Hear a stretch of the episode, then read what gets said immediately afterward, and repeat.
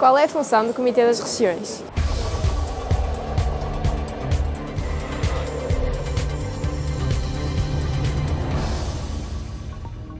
Criada em 1994 e contando com 350 membros, o Comitê das Regiões, sediado em Bruxelas, é um órgão consultivo composto por representantes eleitos das autoridades regionais e locais dos 28 Estados-membros. Os membros do Comitê das Regiões são nomeados para um mandato de cinco anos pelo Conselho, sob proposta dos Estados-membros. A Comissão Europeia, o Conselho da União Europeia e o Parlamento Europeu devem consultar o Comitê das Regiões quando elaboram textos legislativos sobre matérias em que as autoridades regionais e locais têm uma palavra a dizer.